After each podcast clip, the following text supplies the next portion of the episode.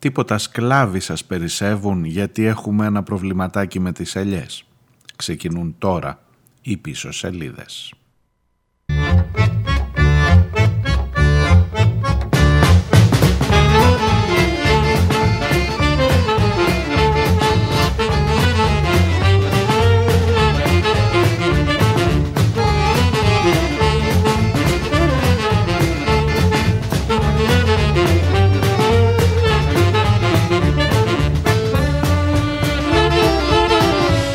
Καλώς τους καλώς ήρθατε. Τετάρτη, 12 ο Οκτώβριος, ακριβώς στα μέσα της εβδομάδας.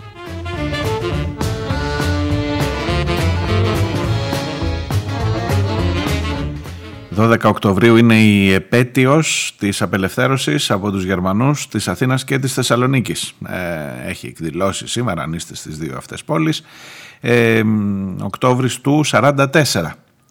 Ο Δεκέμβρης ήταν κοντά, μην νομίζατε ότι θα μας αφήσουν. Χαρήκαμε που υψώσαμε την ελληνική σημαία, λέει, στην Ακρόπολη, σαν σήμερα.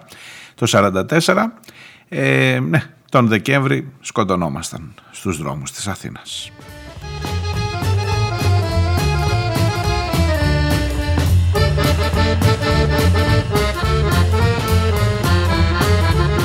Από τότε έχεις την αίσθηση, τώρα με πιάσαν τα ιστορικά μου στην αρχή, εντάξει θα με συγχωρήσετε, είπα να ξεκινήσω με το σαν σήμερα που ξεκινούν συνήθως οι ραδιοφωνικές εκπομπές.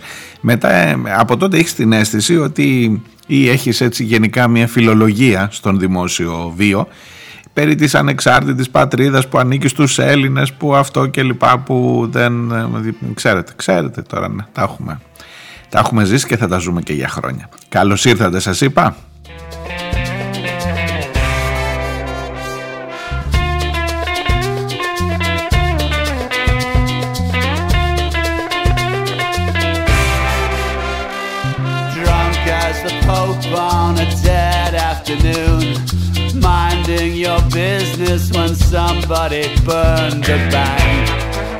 Λοιπόν σήμερα χωρίς να σημαίνει ότι η υπόλοιπη επικαιρότητα και όλα όσα μας συμβαίνουν έχουν πάει στο πλάι θέλω να σας κουράσω λίγο με αυτό το ζήτημα που είμαι σίγουρος κάπου θα το πήρε το αυτί σας ε, όντας και ζώντας στην Κρήτη.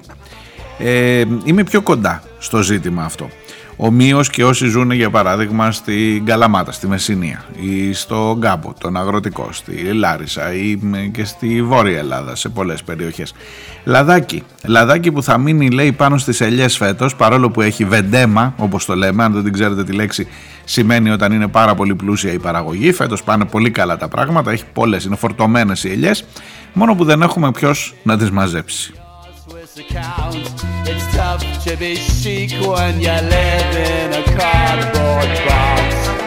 Είμαι σίγουρος ότι το ρεπορτάζ αυτό κάπου θα το έχετε δει. Μπορεί να έχει πάρει και εμένα το μάτι σας να τα λέω και στις τηλεοράσεις, αλλά λέω να το πάμε εδώ που έχουμε την ευκαιρία και δεν είναι ένα δίλεπτο ρεπορτάζ.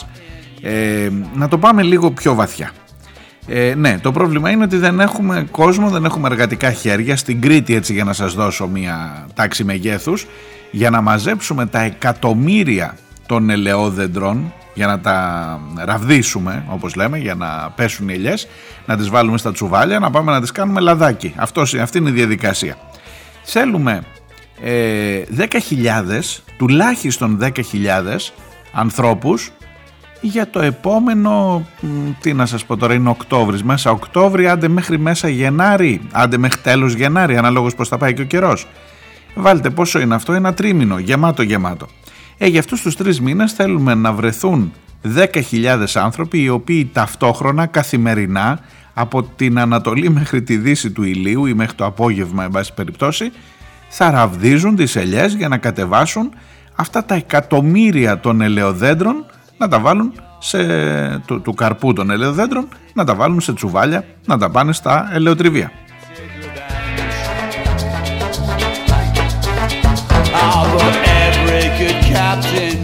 Μου είπαν ένα νούμερο τώρα που έκανα την, ε, το ρεπορτάζ. 39 εκατομμύρια ελιές έχουν μετρήσει λέει πάνω στην Κρήτη. Δεν ξέρω αν είναι μαζί με τα πανογραψίματα μαζί με αυτές τις μαμουνιές που κάναμε παλιά για να παίρνουμε επιδότηση παραπάνω αν είναι, αν είναι τα, τα πανογραμμένα 30 πολλά μου φαίνονται πολλά μου φαίνονται. Τέλος πάντων όμως είναι σίγουρο είναι το κυριότερο αγροτικό προϊόν της Κρήτης το λαδάκι και όχι μόνο της Κρήτης φυσικά ε, από αυτούς τους 10.000 που σας είπα έτσι για να σας βάλω λίγο στο θέμα και να πάρετε μια τάξη μεγέθους αυτή τη στιγμή στο νησί έχουμε τους 2.000 άντε 3 λέει 2 με 3.000 εκεί είμαστε και μας λείπουν οι 7 για να πάνε να ξεχυθούν στα χωράφια και να μας μαζέψουν τις ελιές.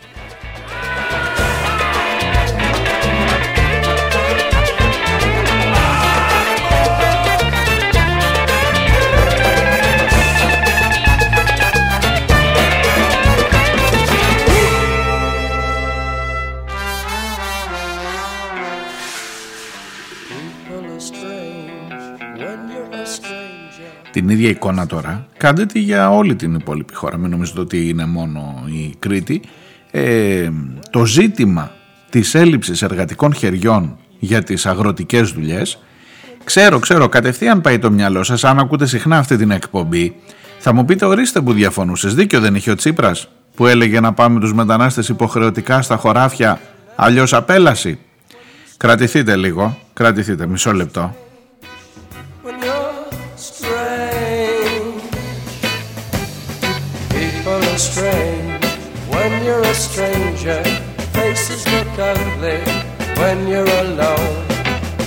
Women seem wicked when you're unwanted.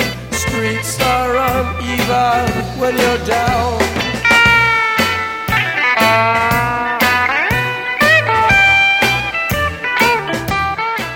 Θα μπορούσε να έχει τίτλο αυτή η εκπομπή «Αυτός ο ρημάδης ο καπιταλισμός» Πώς το καλό καταφέρνει να τους έχει όλους να είναι χαμένοι. Ποιος κερδίζει τελικά. Δεν ξέρω από όλη αυτή την ιστορία. Ε, γιατί άμα τα βάλετε κάτω, αναλόγως με ποια πλευρά είσαι, σίγουρα αν είσαι με, τον μετα... με την πλευρά του μετανάστη, αν είσαι στους μετανάστες που ε, αναζητούν όντως δουλειά, αλλά που στις ελιές δεν πάνε, ε, μάλλον χαμένος βγαίνεις. Αν είσαι ο παραγωγός που έχει ελιές, δεν μιλάω για αυτούς που έχουν τις δικές τους, που θα ξεχυθεί όλη η οικογένεια, για να ξέρετε, θυμάστε τον ε, Κωστή Χατζηδάκη που νοιαζόταν για τις οικογένειες, ειδικά στην Κρήτη και στις ελαιοπαραγωγικές περιοχές της χώρας, που έλεγε μπορεί να κανονίσει παιδί μου με τον εργοδότη του, να δουλεύει όλες τις άλλες μέρες 12 ώρα, αλλά να πάρει μετά 2-3 μέρες να πάει να μαζέψει τις ελιές του. Θυμάστε που φρόντιζε για το λαδάκι σας, ο Κωστής Χατζηδάκης και είστε χάριστοι που δεν τα έχετε ε, αξιολογήσει αυτά.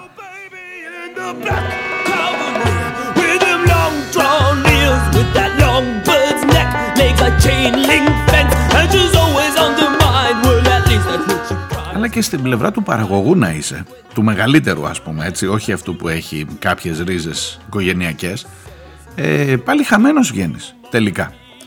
Εξαρτάται βέβαια και από το μέγεθος, από το πόσο μεγάλη ε, περιουσία έχεις. Για να, εκεί αρχίζει το πράγμα να γίνεται πια μια βιομηχανική αν θέλεις έτσι σε εισαγωγικά η λέξη καλλιέργεια και μάλλον τη βρίσκεις με άλλο τρόπο την ε, δουλειά. Αν είσαι ο χονδρέμπορας αυτός που θα μεταφέρει το λάδι, που θα το τυποποιήσει, που θα το νοθεύσει ενδεχομένως με άλλα λάδια που δεν είναι τόσο καλής ποιότητας και που θα κάνει όλη αυτή τη διαδικασία ε, για να φτάσει τελικά στο σούπερ μάρκετ σου να πας να πάρεις το τάδε, ε, την τάδε μάρκα λαδιού μπορεί και εκεί να έχεις ένα περιθώριο κέρδους μεγαλύτερο. Και γενικά όσο πιο ψηλά ανεβαίνεις σε αυτή την ε, ας το πω έτσι αλυσίδα ε, μάλλον είναι μεγαλύτερα και τα κέρδη.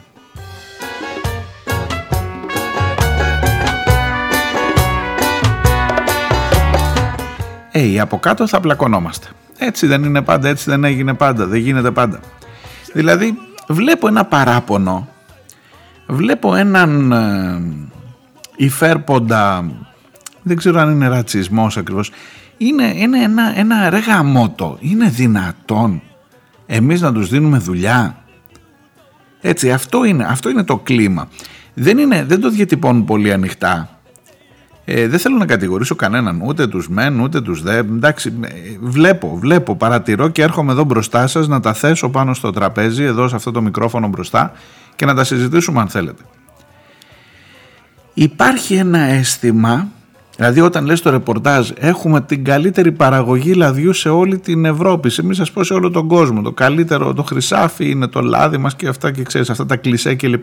Είναι δυνατόν Ενώ εμείς έχουν αυξηθεί και τα μεροκάματα. Δεν τους δίνουμε πια 20 και 25 και 30 ευρώ. Κανείς δεν πάει με 30 ευρώ. Δίνουμε 50 κάποια. Και παρόλα αυτά δεν έρχονται ρε εσύ.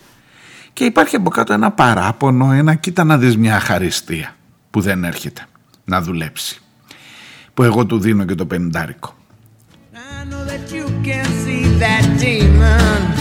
as he rests in his towers on high, making us run after his pennies.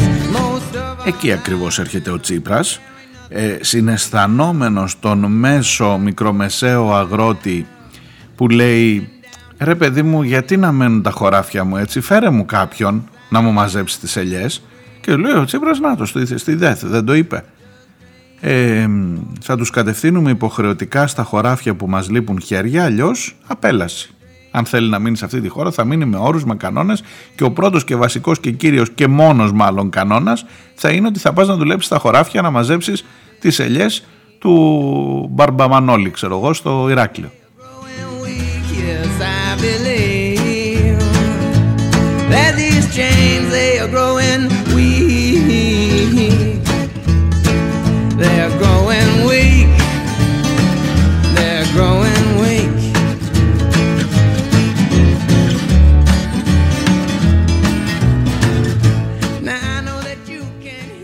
Πάνω σε αυτό έχεις και μια διαδικασία θεσμοθετημένη, νόμιμη, ε, με πολλούς αστερίσκους επίσης για την μετάκληση των ε, ξένων εργατών γης, για, το, για την δυνατότητα δηλαδή να φέρεις συγκεκριμένους ανθρώπους ε, με χαρτιά και με, χωρίς ε, άδεια ή τουλάχιστον με άδεια παραμονής για όσο θα χρειαστεί να κάνουν αυτή τη δουλειά. Για τρεις ή και για έξι μήνες δίνει τώρα το Υπουργείο Μεταναστευτικής Πολιτικής και μπορείς μέσω ενός κυκλώματος, γιατί μην μου πεις τώρα ότι ο μέσος αγρότης ξέρει στο Μπαγκλαντές και στο Πακιστάν το Χασάν και τον ε, Ομάρ που θα τους, πει, θα τους πάρει τηλέφωνο και θα πει ελάτε και αν ξέρει δύο εδώ σου λέω θέλεις 10.000 μόνο για την Κρήτη. Ε, άρα υπάρχει ένα άλλο κυκλωματάκι που θα λειτουργήσει για να γίνει έτσι η δουλειά.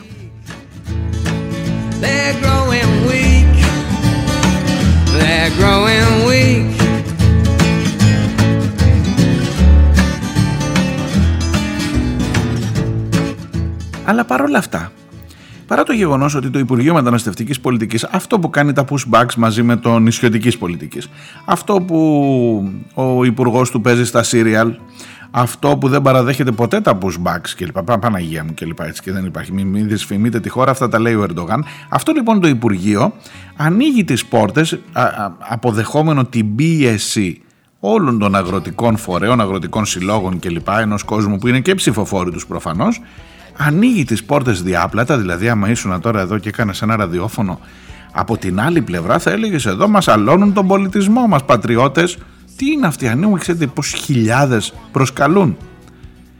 Η πλάκα είναι ότι δεν έρχονται παιδιά.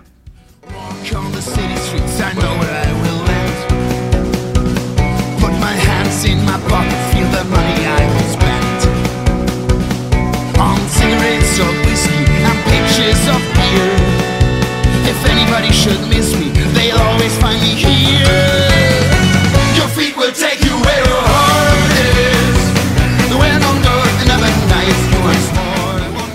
Γιατί και στο Μπαγκλαντές και στο Αφγανιστάν και όπου αλλού θέλεις να καλέσεις ανθρώπους, από όπου αλλού θέλεις να καλέσεις, αυτός που μπορεί να διαλέξει, που μπορεί να ταξιδέψει και που μπορεί να κάνει χρήση αυτής της ε, ευεργεσίας, ας το πω έτσι, για ένα μεροκάματο στην Ευρώπη, προφανώς θα διαλέξει και με τα δικά του κριτήρια. Συγγνώμη, ε, συγγνώμη που δεν διαλέγει τη Μεσαρά και τα φραουλοχώραφα στην ε, Μανολάδα και την Ιεράπετρα, τα θερμοκήπια και οπουδήποτε αλλού και τα ροδάκινα πάνω στην ε, Μακεδονία. Συγγνώμη που δεν διαλέγει αυτό. Ναι, διαλέγει Βρετανία, διαλέγει ακόμα και Ιταλία. Ναι, τους Σαλβίνη και της Μελώνη και του Μπερλουσκόνη. Ακόμα και στην Ιταλία και τα μεροκάματα είναι υψηλότερα και οι διαδικασίες οι διαδικασίες και οι ελπίδες που μπορεί να έχει αυτός ο άνθρωπος για ένταξή του στις χώρες εκεί ειδικά δεν αν καταφέρει να φτάσει αλλού θα μου πεις στη Βρετανία έχει ελιές δεν έχει ελιές πρέπει να βρει να κάνει κάτι άλλο στις σκανδιναβικές χώρες έχει ελιές δεν έχει κάτι άλλο πρέπει στην Ισπανία όμως στην Ιταλία, στη Γαλλία Έχει. Έχει και έχει και πολύ μεγάλες εκτάσεις. Και αν λίγο καλύτερα είναι τα πράγματα για την ένταξή του, και αυτό είναι το ζητούμενο, προφανώς, ε, προφανώς και προφανέστατα θα πάει εκεί, δεν θα έρθει να μαζέψει τις δικές σου τις έλιες.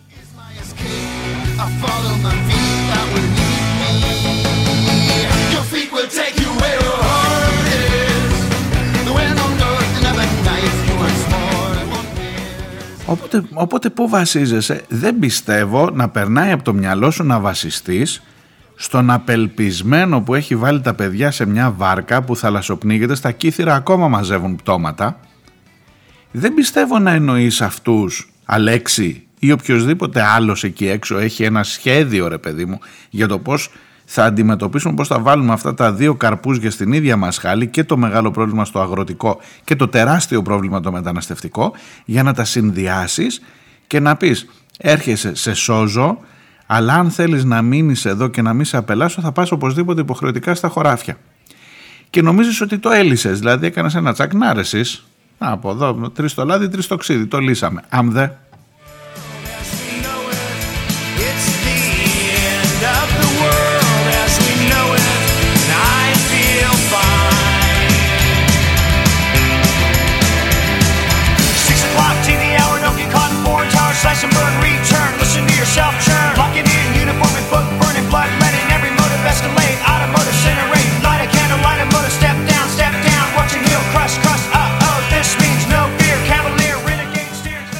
τα αλβανικά μέσα ενημέρωσης ειδικά από την Αλβανία ξέρετε ότι στην Αλβανία στους, στους υπηκόους της Αλβανίας στηρίχτηκε σε πάρα πολύ μεγάλο βαθμό για 30 χρόνια σχεδόν και, παρα, και παραπάνω μη σας πω ε, η αγροτική παραγωγή της Ελλάδας. Και στηρίχτηκε και πάνω τους και το θαύμα των Ολυμπιακών Αγώνων για να μας χτίσουν τα γήπεδα και στηρίχτηκε και πάνω τους και το θαύμα της αντιπαροχής ή τουλάχιστον της ύστερης περίοδου της αντιπαροχής και του εξοχικού στο χωριό που ο καλύτερος Πετράς είναι Αλβανός για να το Λοιπόν στηρίξαμε πάρα πολύ στην αγορά αυτό, έγκωσε που λέμε και εδώ στην Κρήτη. Ο Αλβανός σου λέει φίλε σου μάζεψα τις ελιές, τα πορτοκάλια, τα, τις φράουλες, τα θερμοκήπια. Αν έβγαλε λίγα παραπάνω λεφτά, προφανώς θα διαλέξει να κάνει κάτι άλλο τώρα. Φτάνει. Και οι καινούργιες γενιές των Αλβανών έχουν άλλες προτεραιότητες. Δεν έχουν τόσο μεγάλη την δική σου την ανάγκη και επίσης αν στις, στις άλλες πατρίδες γιατί όπου γης πατρίς είναι σε μια χώρα που είναι κατεστραμμένη όπου θα πάει αλλού θα στεριώσει, θα φτιάξει το ριζικό του θα κάνει την ζωή του όπως μπορεί καλύτερη και προφανώς δεν θα είσαι πάντα η πρώτη του επιλογή η δική σου, τα δικά σου φραουλοχώραφα και οι δικές σου, τα δικά σου λιόφυτα για να βγάζει το μεροκάματο του.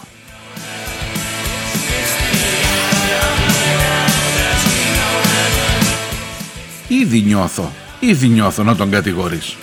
Δηλαδή υπάρχει. Έλα τώρα να κοιταχτούμε και να μιλάμε τουλάχιστον στα ίσια. Κοίτα ρε που τον κάναμε και άνθρωπο, κοίτα που τον κάναμε και άνθρωπο και ήρθε εδώ και έβγαλε τα μεροκάματά του και προόδευσε και τώρα δεν έρχεται να μου μαζέψει τις ελιές. Άκου θράσος, άκου θράσος να μην έρχεται.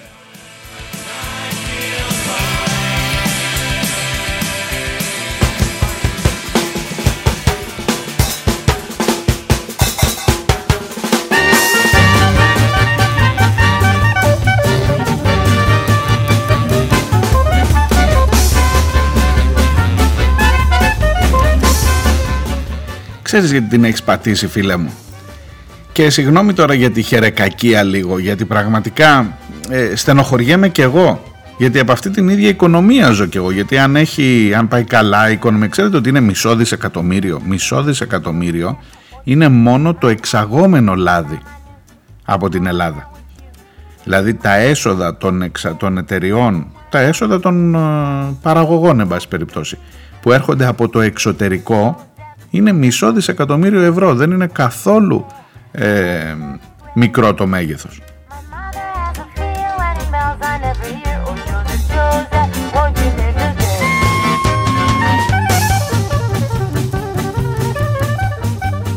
Λοιπόν είμαι εδώ μπροστά σας για να ισχυριστώ χωρίς να είμαι ο βαθύτερος γνώστης του αγροτικού ρεπορτάζ γιατί σίγουρα υπάρχουν πολλές παράμετροι Αλλά είμαι εδώ μπροστά σας για να ισχυριστώ ότι κάνουμε την κουβέντα πάντα την τελευταία στιγμή, ούτε προέκυψε φέτος το πρόβλημα φυσικά, ξαφνικά. Φέτος η ιδιαιτερότητα είναι ότι έχει πάρα πολλές ελιές. Γιατί αν έχεις μια περίοδο που είναι έτσι και έτσι, κάπως θα μαζευτούν ρε παιδί μου, η δουλειά είναι λιγότερη. Τώρα είναι πάρα πολύ η δουλειά.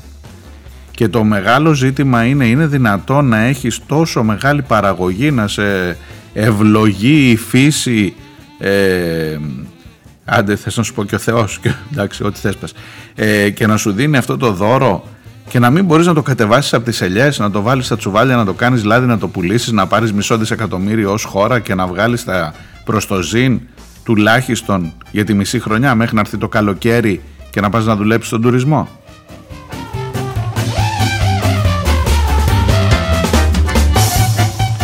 Λοιπόν ναι συμβαίνει γιατί την κάνεις αυτή την κουβέντα πάντα στην τελευταία στιγμή την κάνεις άτσαλα άγαρμπα και δεν έχεις βάλει κάτω θα, θα υπερασπιστώ σε αυτό το Τζίπρα. Είχε, είχε ένα ψήγμα παρόλο που ξέρω ότι του έχω πει ε, πάρα πολλά για αυτή την ατάκα η οποία μάλλον ακροδεξιάς υφής ατάκα ήταν αλλά αν το δεις λίγο θετικά ναι ε, πήρα τότε εκείνες τις μέρες από πολλούς φίλους Σιριζέους ότι γιατί ρε παιδί μου θυμώνεις προσπαθεί ο άνθρωπος να προτείνει κάτι να συνδυάσει λίγο μια κατάσταση δηλαδή είναι κάτι ώρα το να τα βάλουμε από εδώ να τα βάλουμε από εκεί εσύ θέλεις να μείνεις στη χώρα, εγώ θέλω να μου μαζέψεις τις ελιές. Είναι μια δίκαιη ανταλλαγή να το βάλουμε σε ένα σύστημα. Αλλά όταν του λες αλλιώς θα σε απελάσω, όταν του λες για να δεις ότι θέλω να σου δείξω ότι και εγώ νοικοκυρέος είμαι και ότι δεν τους πολύ γουστάρω, θέλω να τους φέρω για να κάνουμε τις δουλειές, έχεις φύγει, το έχεις χάσει. Πώς να σου το πω. Ακόμα και αν η βάση της σκέψης ήταν σωστή. Άντε θέλεις να το παραδεχτώ; Να το παραδεχτώ έτσι για να μείνουμε φίλοι και να συνεχίσεις να μ' ακούς ακόμα αν είσαι Σιριζέος.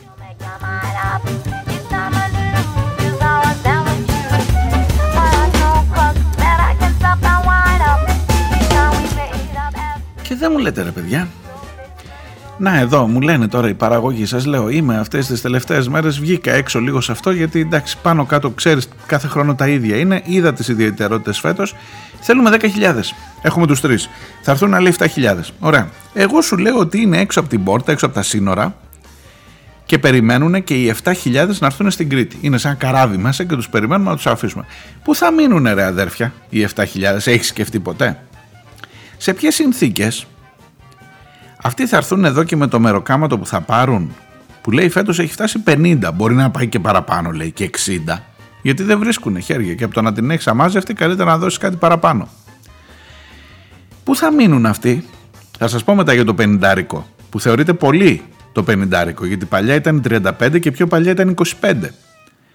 Και πιο παλιά λέει είχαμε, τους δίνανε και φαγητό το μεσημέρι στους ανθρώπους ενώ τώρα δεν ε, το, το συζητάνε. Σου λέει πάρε ένα πεντάρικο και πήγα να πάρει σουβλάκια, ξέρω εγώ, και τα υπόλοιπα δικά σου. Κάπως έτσι. Σε κάποιες περιπτώσεις δίνουν και το φαγητό. Δηλαδή, αν έχεις πρόβλημα, αν βλέπεις ότι δεν έχεις τρόπο να μαζέψεις τις ελιές, μπορείς στο τέλος να του δώσεις και τις ελιές τις ίδιες για να τις μαζέψεις. Δικές του εννοώ. Λοιπόν, ωραία. Ήρθαν. Πες ότι τους βρήκες. Έχεις κάνει ένα πρόγραμμα; Ακόμα και με την διαδικασία των, μετακλ... των μετακλήσεων αυτή που κάνει το Υπουργείο Μεταναστευτικής Πολιτικής. Που λέει: Εγώ θέλω, είμαι αγρότης, έχω τόσες εκτάσεις, θέλω να πάρω, να φέρω απ' έξω 38 ανθρώπους έχω υπολογίσει. Βρείτε μου. Έχεις υπολογίσει που θα μείνουν. Τους έχεις φροντίσει. Ή, ή είναι στη φάση. Έλα μωρέ κάπου θα στιβαχτούν. Και σου λέω τώρα για μια περιοχή όπως η Κρήτη που δεν έχουμε που να μείνουμε οι άνθρωποι εδώ γιατί έχουν γίνει όλα Airbnb και δεν βρίσκεις. Δηλαδή ο μετανάστης θα πάει να χτυπήσει κουδούνι, θα ψάξει αγγελία θα ψάξει στην εφημερίδα, θα ψάξει εκεί που λέει αποκλείονται μετανάστες στις περισσότερες αγγελίες. Πού θα μείνει; Έχεις μπει σε μια διαδικασία που τον, η αντίληψή σου για τον άνθρωπο που θα σου μαζέψει το, τις ελιές, το χωράφι, τις φράουλες κλπ. Είναι η αντίληψη ενός μηχανήματος. Πώς παίρνεις ρε παιδί μου, πας στο μαγαζί, λες θέλω να πάρω, ξέρω εγώ, πέθανα. Μια, μια, μια, φρέζα. Έχει αυτό που σκάβει. Το βάζεις, το βάζεις, του βάζεις βενζίνη, πετρέλαιο, Γκρούγκου, γκρούγκου, γκρούγκου, γκρούγκου, σκάβει το, σκάβει το χωράφι μια χαρά. Μετά το φορτώνεις στο αγροτικό, το πας στο γκαράζ, το αφήνεις. Δεν διαμαρτύρεται, είναι εκεί. Δεν θέλει ούτε κάτι να μείνει, ούτε κρεβάτι θέλει, ούτε να, να, να βγει έξω. Θέλει και να βγει έξω, θέλει και διασκέδαση. Η φρέζα δεν θέλει. Ο μετανάστης όμως Είναι ένας άνθρωπος θέλει να έχει και επαφή με τους ανθρώπους που άφησε πίσω ρε. Άκου, θέλει και ίντερνετ. Θέλει και ίντερνετ ρε. Να στέλνει μηνύματα να πει είμαι καλά, σας αγαπώ στην οικογένειά του. Άκου θράσος. Γενικά προσπαθώ να πω δεν έχεις κάνει ποτέ μια ολοκληρωμένη πολιτική για να συνδυάσεις την τεράστια ανάγκη σου, για να καλύψεις την τεράστια ανάγκη σου, ωφελημιστικά σου λέω, ας τους ανθρωπισμούς τώρα. Ας τους ανθρωπισμούς, αυτά είναι για τους αριστερούς, για τους δικαιωματιστές κλπ. Ας τους, άσε μας, εμάς δεν είπα. Για να βγάλεις παιδί μου το λαδάκι σου, για να, έχεις, να, να ζεις την οικογένειά σου, για να, την εθνική οικονομία να τη στηρίξεις. Για σένα, για την πάρτη σου, παρτάκιας, όχι για τον ανθρωπισμό και τα ιδεώδη. Διάλειμμα και έρχομαι να σας πω και άλλα μετά.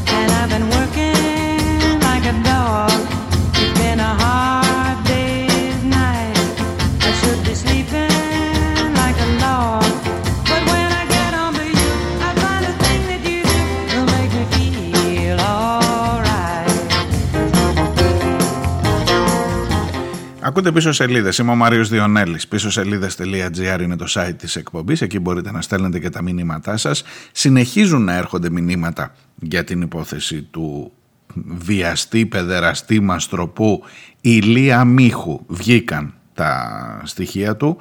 Ο Ηλίας Μίχου είναι αυτός ο κύριος, ο καλός, καλός άνθρωπος που έλεγε ο κύριος Πατούλης στη, στο βίντεο εκείνο.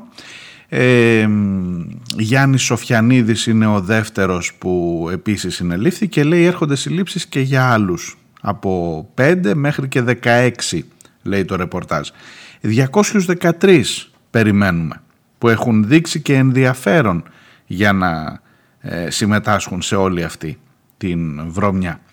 Ε, δεν θα το, θα το σταματήσω εδώ, δεν θα διαβάσω σήμερα τα μηνύματα σας για αυτό το θέμα.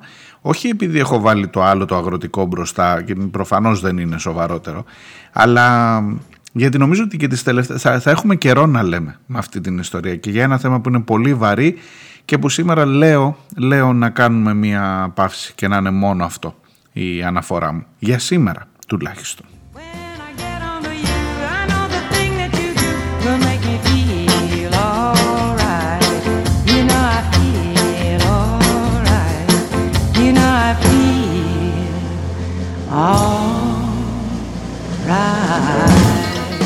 Καθόλου all right δεν ε, νιώθουν οι παραγωγοί που έχουν και αυτοί τα δίκια τους σε ό,τι αφορά το ζήτημα της έλλειψης εργατικών χεριών. Αυτό το θέμα που, με το οποίο σας κουράζω στην ε, σημερινή εκπομπή. Σας έλεγα στο τέλος του προηγούμενου μέρους ότι ρε παιδί μου έχεις μπει σε μια λογική να φαντάζεσαι τον εργάτη γης περίπου ως εργαλείο ακόμα και αν φύγεις από, την, ε, από, από ρατσιστικά και δεν σου λέω να θέλεις να του κάνεις τη ζωή κόλαση όπως έλεγε ο Πλεύρης.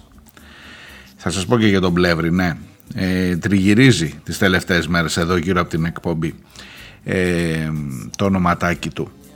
Λοιπόν ακόμα όμως και αν ε, δεν έχεις ε, έτσι άσχημες διαθέσεις απέναντι στους ανθρώπους αυτούς ε, υπάρχει κάτι από κάτω που λέει ότι ρε φίλε εγώ τη δουλειά μου θέλω να κάνω. Όπως ακριβώς πάω να πάρω ένα μηχάνημα που τους πουλάνε να πάρω πέντε.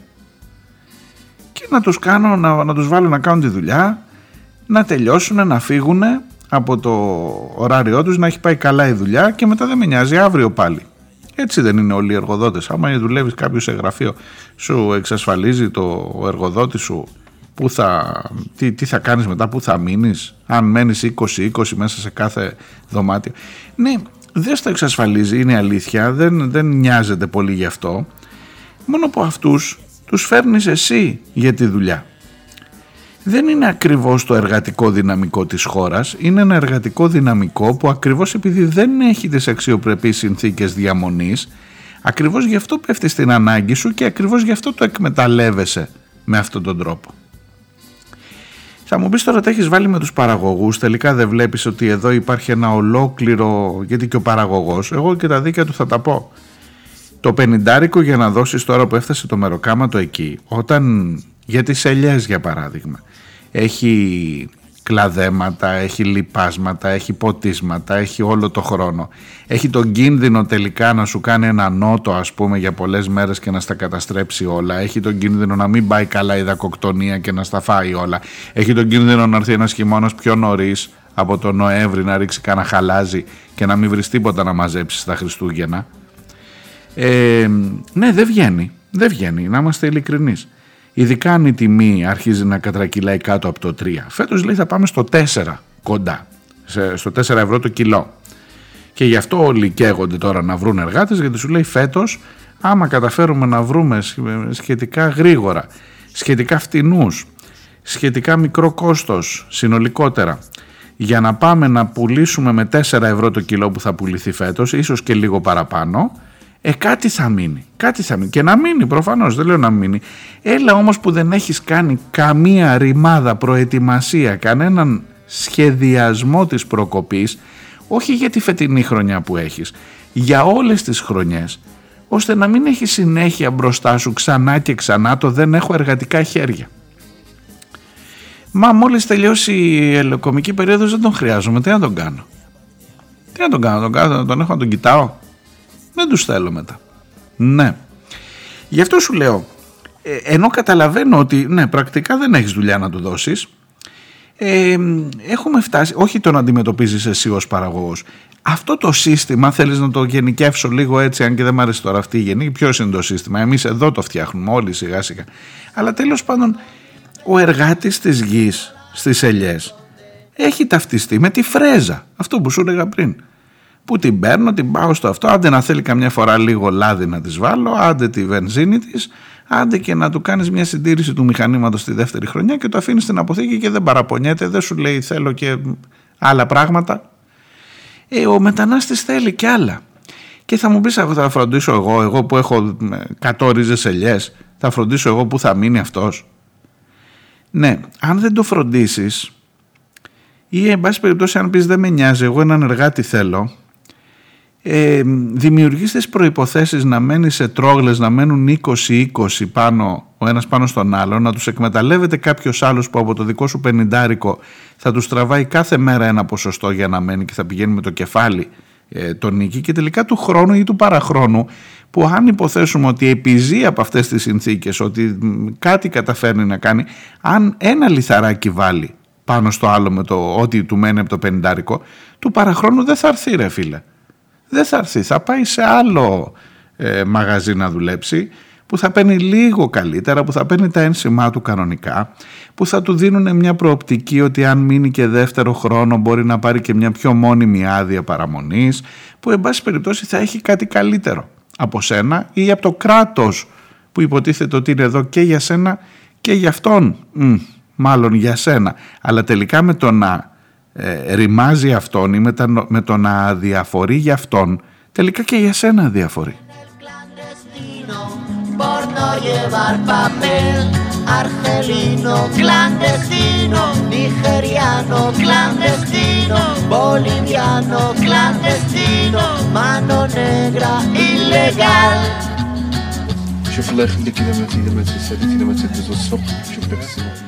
Να μην υπάρχουν κοινωνικές παροχές να μην μπορείς να φας, να πιείς, να μην μπορείς να πας στο νοσοκομείο. Πρέπει να περνάνε χειρότερα από τις χώρες τους εδώ. Η κόλαση πρέπει να φαντάζει παράδεισος με αυτό που θα ζουν εδώ πέρα. Αυτά, αυτά έλεγε ο κύριος Θάνος Πλεύρης πριν από μερικά χρόνια, πριν γίνει υπουργός φυσικά. Αυτός ο άνθρωπος είναι υπουργός σήμερα. Αυτός ο άνθρωπος, αυτού, αυτές οι πολιτικές έχουν επιβραβευθεί στην ουσία γιατί δεν είναι ο μόνος του, είναι και ο Βορύδης με τα τσεκούρια, είναι και ο Άδωνης που υμνούσε τον πατέρα Πλεύρη για το βιβλίο του για την τελική λύση για τους Εβραίους, δηλαδή να τους εξοντώσουμε να τελειώνουμε. Αυτοί είναι οι υπουργοί της κυβέρνησης, αυτοί κάνουν το παιχνίδι. Από τους ανθρώπους που λένε να μην περνούν εδώ καλά, να είναι κόλαση η ζωή τους, περιμένεις να σε στηρίξουν για να βρεις εργατικά χέρια για να σου μαζέψουν τις ελιές. Καταλαβαίνεις πόσο παράλογο είναι αυτό;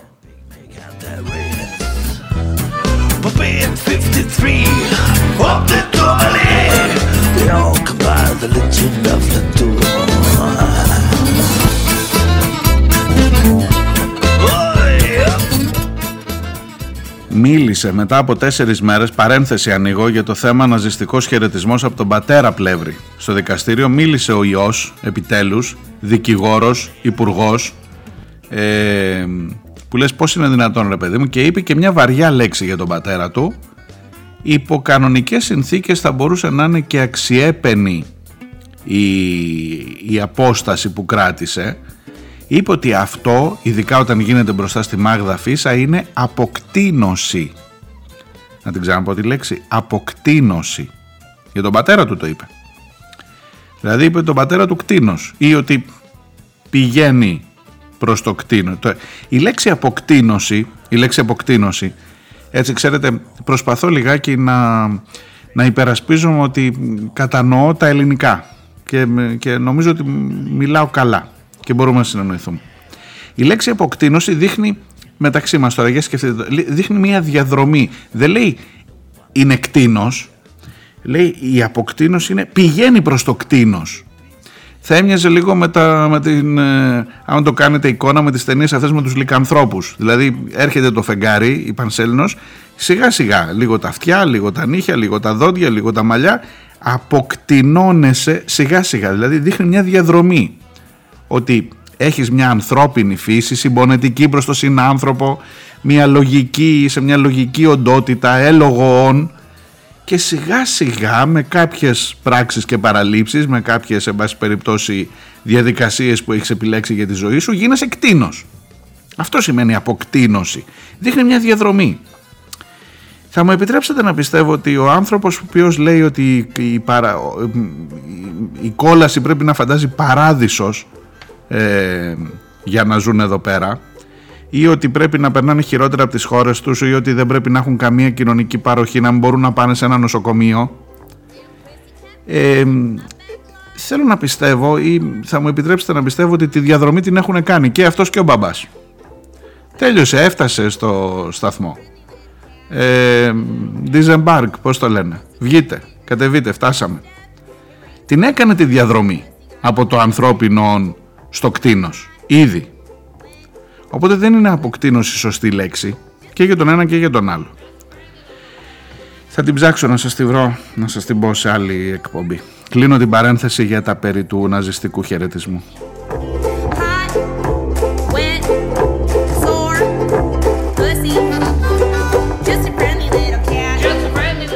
Για, για έλα ξανά λίγο, έλα ξανά λίγο στο, στον εργάτη γης. Στον εργάτη γης. Καταρχάς έχουμε ξεχάσει τους Έλληνες εργάτες γης, έτσι ως ένα βαθμό θα σας πω έτσι και λίγο ψυχανεμιζόμενος χωρίς να είμαι μέσα σε αυτό. Αντιλαμβάνομαι ότι για έναν κριτικό που δεν έχει δικές του, δουλειά, δικές του ελιές και νομίζω φαντάζομαι ίσως και για έναν Πελοποννήσιο για έναν δεν ξέρω Λαρισαίο ε, έχει αρχίσει να είναι λίγο επειδή, επειδή για πολλά χρόνια την κάναν οι μετανάστες αυτή τη δουλειά έχει αρχίσει να είναι λίγο ντροπή. Δηλαδή και δουλειά να μην έχει. Ρε θα πάει να κάνει τώρα τη δουλειά του Αλβανού. Ωραία, θα με κοιτάει τώρα στο χωριό και πήγα εγώ να δουλέψω στη, εκεί που δουλεύαν οι Αλβανοί τόσα χρόνια. Και δεν πάει, όχι επειδή δεν έχει ανάγκη δουλειά, όχι επειδή δεν μπορεί να την κάνει. Μια χαρά την κάνει. Στις δικές του ελιές μπορεί να την κάνει. Να έχει λίγες, παιδί να τις μαζέψει και μετά για τους υπόλοιπους μήνες να κάθεται. Δεν πάει σε αλλού να μαζέψει. Γιατί είναι η φάση τώρα το αφεντικό και ο εργάτης, το αφεντικό είναι Έλληνας, ο εργάτης είναι Αλβανός μωρέ, συνήθως ή Βούλγαρος ή Πακιστανή από εδώ και πέρα μετά άλλαξε και η σύνθεση και οι Αλβανοί σας λέω μας φτύσανε. Ο Έλληνας πάντως δεν πάει. Προσπαθούμε τώρα να κάνουμε, για να καταλάβετε ποιο είναι το κλίμα, ε, αυτούς που δουλεύουν ως ξενοδοχοϊπάλληλοι ε, από τη Λάτζα, καμαριέρους, καμαρ, καμαριέρες, πώς το λένε, οτιδήποτε, να τους ε, βγάλουμε όταν θα τελειώσει η τουριστική σεζόν, σιγά σιγά κλείνουν με τέλος Οκτώβρη, άντε αρχές Νοέμβρη. Να μπορέσουν να πάνε στις ελιές, προσέξτε τι γινόταν τόσα χρόνια, εάν πας και κάνεις μεροκάματα και φυσικά πας ασφαλισμένος, σημαίνει ότι δεν είσαι άνεργος, ο ξενοδοχοϊπάλληλο παίρνει επίδομα ανεργίας. Ήταν έξι μήνες, μετά το έκανε τρεις μήνες στα μνημόνια. Θυμάστε, αλλά έστω και αυτούς τους τρεις μήνες το να πάρεις 460 ευρώ, 480 θαρώ, ε, κάτι είναι. Και πήγαινες και έκανες δυο μεροκάματα στις ελιές, όχι μαύρα, με ένσημα. Τα μαύρα είναι άλλη φάση. Και σου κοβόταν το επίδομα ανεργίας. Και λες για να πάρω δύο μεροκάματα 50 και 50% θα χάσω τα 480. Όχι. Και δεν πήγαινα. Και τώρα φτάσαμε να συζητάμε μετά από τόσα χρόνια που έχουμε το ίδιο θέμα, ε, η μεγάλη καινοτομία είναι ότι μιλάμε με τον ΟΑΕΔ, ναι θα αλλάξει, έχει αλλάξει ήδη από φέτος δεν θα είναι έτσι, μέχρι τα 75 μεροκάματα, μέχρι τα 75 ημερομίστια, μπορείς να τα κάνεις έξτρα και να παίρνεις και το επίδομα. Αν σας ενδιαφέρει, αν σας αφορά, επειδή είναι μια σημαντική λεπτομέρεια, μάλλον δεν την ξέρει πάρα πολλοί κόσμος, και αν ψάχνονται για δουλειά, να συμβάλλω και εγώ. Το Εργατικό Κέντρο Ηρακλείου έχει κάνει ολόκληρη καμπάνια. Ζητούν εργάτες να πάνε στη Μεσαρά να μαζέψουν τις ελιές.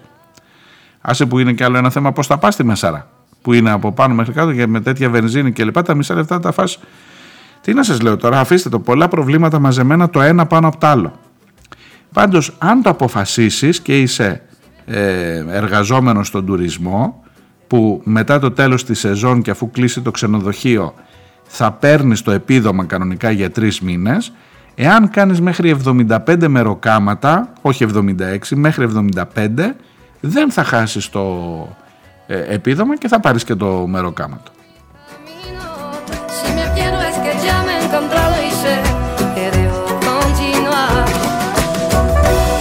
Παρ' όλα αυτά, ακόμα και με αυτό που σας λέω, ε, λίγα πράγματα περιμένουν από τους Έλληνες, γιατί σας είπα παίζουν και άλλα πράγματα. Τελικά από τους ξένους περιμένεις. Πρόσεξε τώρα, ε, πηγαίνεις να κάνεις, ε, να προσκαλέσεις ξένους εργάτες σε μια χώρα όπου ο Υπουργός Υγείας, για ό,τι δηλαδή βλέπει ρε παιδί μου τώρα ο εργάτης, λέει πού να πάω στην Ιταλία που έχει ελιές να μαζευτούν, ε, στην Ισπανία, στη Γαλλία ή στην Ελλάδα. Στην Ελλάδα, καλά θα μου πεις στην Ιταλία τώρα βγήκε η Μελώνη η οποία άστα να πάνε μάλλον αυτό είναι ένας καλός λόγος να, να μας προτιμήσουν. Ε, αλλά στην Ελλάδα αυτός ο έρμος ο μετανάστης που τον καλείς να έρθει εδώ λέει για να δω ρε παιδί μου πες ότι συμβεί τίποτα σε μένα. Ε, τι, εκεί που θα, που θα ανέβω στο δέντρο να μαζέψω. Άμα πέσω τι να κάνω.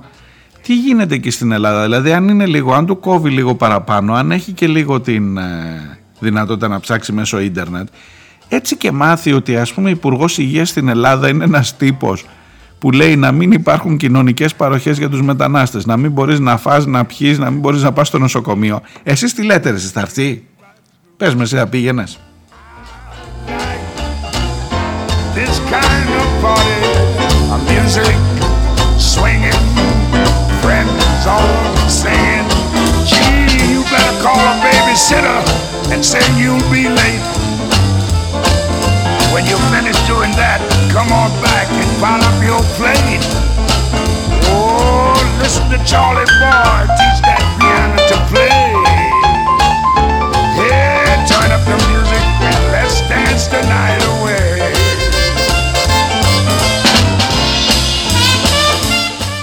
Δεν υποτιμώ καθόλου. Μπορεί όλη η εκπομπή να πηγαίνει μέχρι τώρα ε, υποστηρίζοντας τους πιο αδύναμους, τους μετανάστες. Προφανώς και ο αγρότης, προφανώς και ο παραγωγός έχει πάρα πολύ μεγάλα προβλήματα. Και προφανώς δεν ξεκινάω. Αν συζητήσουμε τώρα για το ότι τον έφερα, υπάρχουν περιπτώσεις, τον έφερα στην Ιερά Πετρά τον έβαλα να δουλεύει στα θερμοκήπια και μόλις τέλειωσε η δουλειά, α, τόλμησε στην Ιεράπετρα που μένουν 20-20 μαζί σε ένα διαμέρισμα που τους εκμεταλλεύονται.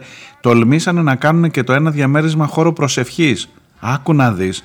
Και μετά πάμε και κάνουμε πογκρόμ και στην Ιεράπετρα και στο τυμπάκι για να τους διώξουμε, γιατί εδώ δεν γουστάρουμε τέτοια πράγματα. Μπορεί να προσεύχεσαι στο δικό σου το Θεό, θα προσεύχεσαι στο δικό μου το Θεό. Για να μην σας πω ότι βγήκε, ας πούμε, έξω. Ε, ε, και έκανε τη βόλτα του και κοίταξε, κοίταξε κάνα κορίτσι δικό μας. Ε, τολμάει. Όταν είχα πάει στη Μανολάδα, γιατί έχει τύχει να το κάνω αυτό το ρεπορτάζ, όταν είχε πρωτοσκάσει αυτό το θέμα, υπήρξαν, υπήρξαν άνθρωποι εκεί που μου είπαν φέρνουμε εδώ και εδώ έτσι δέκα, κατά, δέκα, κατά χιλιάδες και τους είχαν να ζουν μέσα σε κάτι παραπήγματα, άμα τα, τα έχετε δει φαντάζομαι. Ε, και μου είπε ένας άνθρωπος, αυτοί οι άνθρωποι εδώ Πού από αυτό έχεις νέους ανθρώπους 20, 25, 30 χρονών νέους ανθρώπους που βράζει το αίμα τους, το δικό σου δεν βράζει.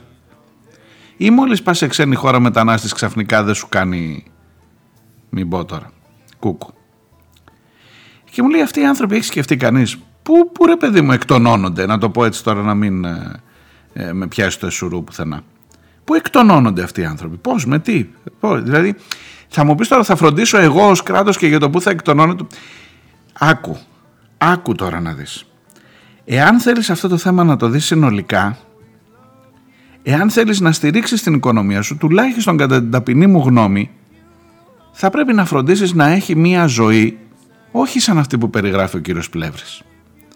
Γιατί τώρα είσαι εκεί, στο να είναι κόλαση η ζωή τους και η κόλαση να μοιάζει παράδεισος. Θα πρέπει να φροντίσεις να έχει μια ζωή όσο το δυνατόν πιο κανονική.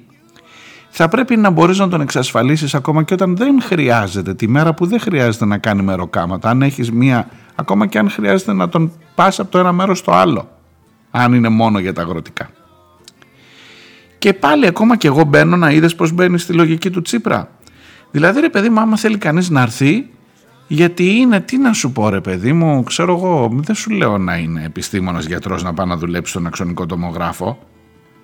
Άμα του τη δώσεις την ευκαιρία θα την πάρει. Άρα να δουλέψει σε κάτι άλλο. Αλέξη μπορεί ή πρέπει οπωσδήποτε να πάει στις ελιές. Τέλος πάντων είναι ένα τεράστιο ζήτημα που νομίζω ότι θα είναι εξαιρετικά δύσκολο να λυθεί ε, και δεν θα λυθεί από ό,τι φαίνεται. Και θα μείνουν όλοι παραπονούμενοι και ο παραγωγός θα επαναλάβω. Είναι ντροπή, εγώ σας λέω ειλικρινά, χωρίς να έχω, ξαναλέω, εμπειρία αγροτικών εργασιών έτσι, δεν έχω κάνει τώρα στη ζωή μου τέτοια πράγματα. Ε, θεωρώ ντροπή ότι πωλείται το λάδι ας πούμε κατά μέσο όρο 3 ευρώ όσα, όσα χρόνια ζω στην Κρήτη 3 ευρώ το κιλό το λάδι. Και πωλείται 3,5 ευρώ να πας να πιεις ένα φρέντο καπουτσίνο στην καφετέρια στη, εκεί στη Μέσα δίπλα ή στο Ηράκλειο. Δηλαδή ένα κιλό λάδι που βλέπεις τι κόπο έχει και πόση αγωνία έχει για να φτιαχτεί πωλείται λιγότερο από μία κουταλιά καφέ που ναι παράγεται κάπου στην άλλη άκρη του κόσμου. Ξέρετε ότι δεν παράγουμε καμία ούτε έναν κόκο καφέ στην Ελλάδα ναι, πρέπει να έρθει, πρέπει να έχει τα εργατικά, πρέπει να έχει το κόστος της καφετέριας, αυτό, αλλά τελικά καταλήγει ένα ποτήρι καφέ με μία κουταλιά καφέ μέσα και παγάκια και νερό και γάλα άντε, να κάνει περισσότερο από όσο κάνει ένα, ένα κιλό λάδι.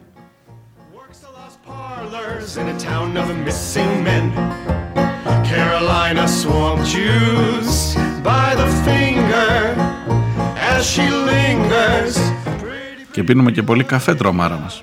Θυμάστε ότι τότε με τα μνημόνια ένα από τα πολύ μεγάλα ζητήματα, εκτός από το χαρτί υγείας που έλεγε η κυρία Βούλτεψη, ήταν και ο καφές. Ότι δεν παράγουμε ούτε έναν καφέ και τι θα κάνουμε και τι θα βγάζουμε στους ξένους. Θα καταστραφεί ο τουρισμός επειδή δεν θα είχαμε καφέ. Ε, μου κάνει φοβερή εντύπωση και με αυτό νομίζω θα σας αποχαιρετήσω. Ε, η λίστα, στη λίστα με τα 50 προϊόντα που λέει θα κάνει προσπάθειες η κυβέρνηση σε συνεργασία με τα σούπερ μάρκετ να κρατήσουν τις τιμές χαμηλά. Ε, έχει τα, τα πολύ βασικά αυτά που θα φανταζόσασταν ας πούμε ρύζι και μάλιστα έχει και εξειδικεύσεις λέει το ρύζι τύπου Καρολίνα το μπασμάτι, δεν, ε, το μπασμάτι είναι πολυτελείας. Το Καρολίνα θα προσπαθήσουμε να το κρατήσουμε παρακάτω. Εκεί που λέει ας πούμε μακαρόνια, ζυμαρικά, λέει μακαρόνια νούμερο 6. Γιατί ρε κουμπάρε τα, τα νούμερο 2 ας πούμε τα χοντρά και το παστίτσιο δεν. Τα, η σπαγκετίνη πώς το λένε αυτό το, ναι, το, το, το πιο λεπτό.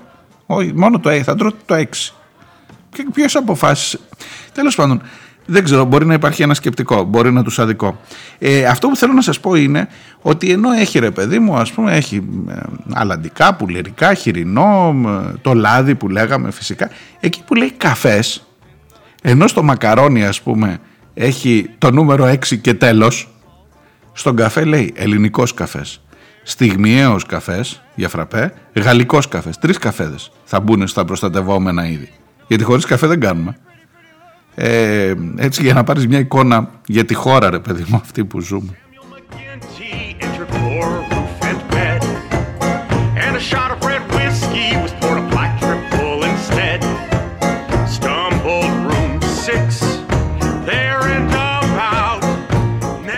Έχει ένα είδος ρυζιού, ένα είδος μακαρονιού, αλλά τρία είδη καφέδων στα προστατευόμενα είδη.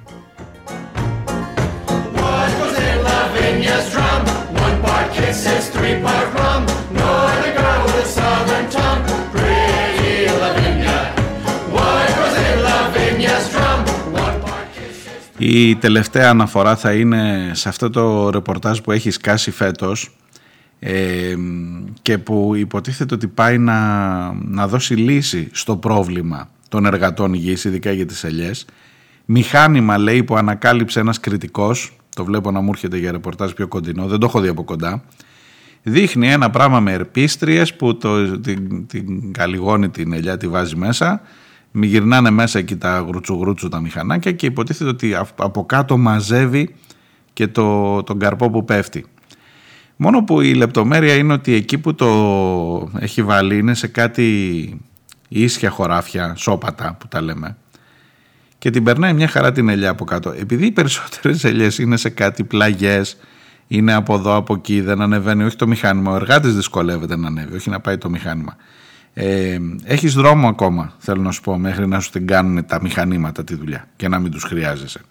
Οπότε επειδή έχεις πολύ δρόμο ακόμα, κάτι πρέπει να κάνεις για αυτούς, φίλε μου, για να λύσεις το πρόβλημα. Καλή συνέχεια, θα τα πούμε αύριο. Να είστε καλά και να προσέχετε.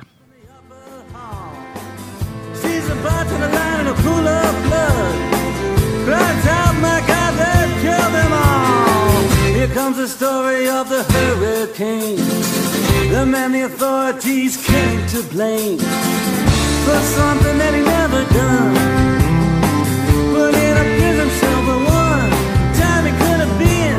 champion of the world.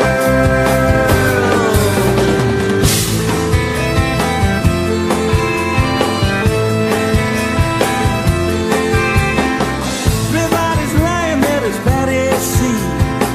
And another man Bella moving around mysteriously. I didn't do it, he says, he holds up his hands.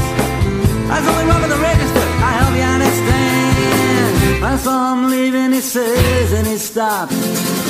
One of us had better call up the cops. And so Patty calls the cops.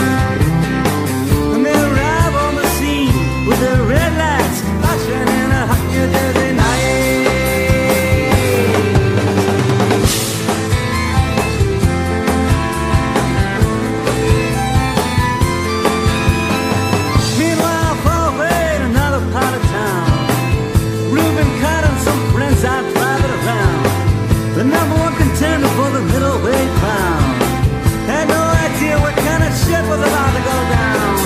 the cops pull him over to the side of the road. Just like the time before and time before that. In Patterson, that's just the way things go. If you're black, you might as well not show up on the street unless you wanna drive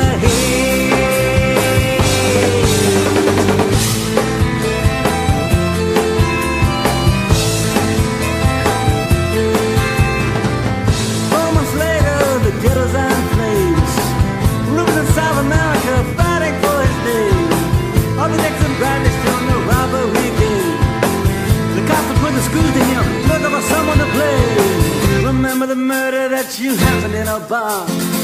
Remember you said you saw the getaway car. How'd you like to play ball with the law? Think it might have been that fighter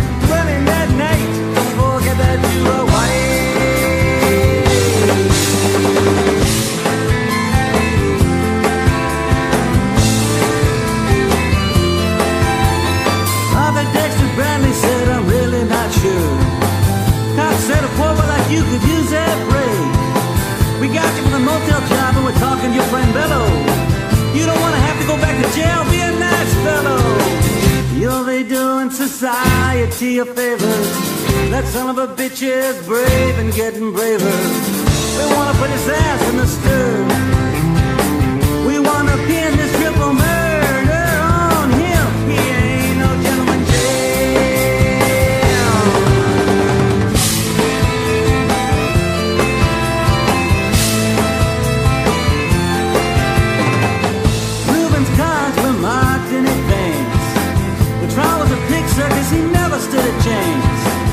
judge made Reuben's witnesses drunkards from the slums. To the white folks, he was just a revolutionary bomb.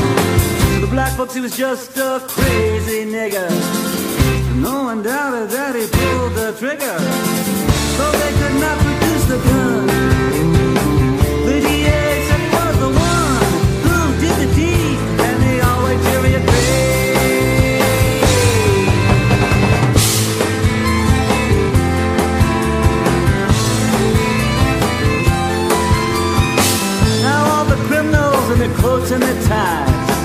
Or free to drink martinis and watch the sunrise.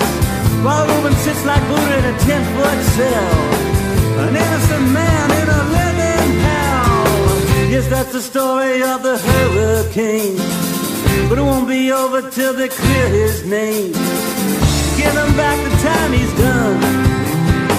Put in a prison cell, but one time he could have been the champion of the world.